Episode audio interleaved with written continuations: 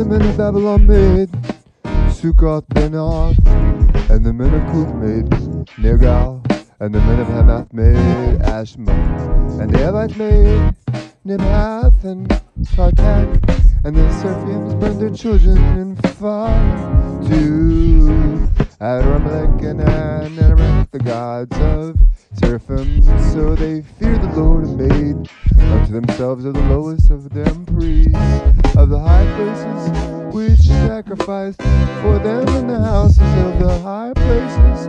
They feared the Lord and served their own gods after the manner of the nations whom they carried away from thence. I call heaven and earth to record this day against you, that I have set before you life and death, blessing and cursing. Therefore choose life, that both thou and thy seed may live. For God so loved the world that he gave his only begotten Son, that whosoever believeth in him should not perish but have everlasting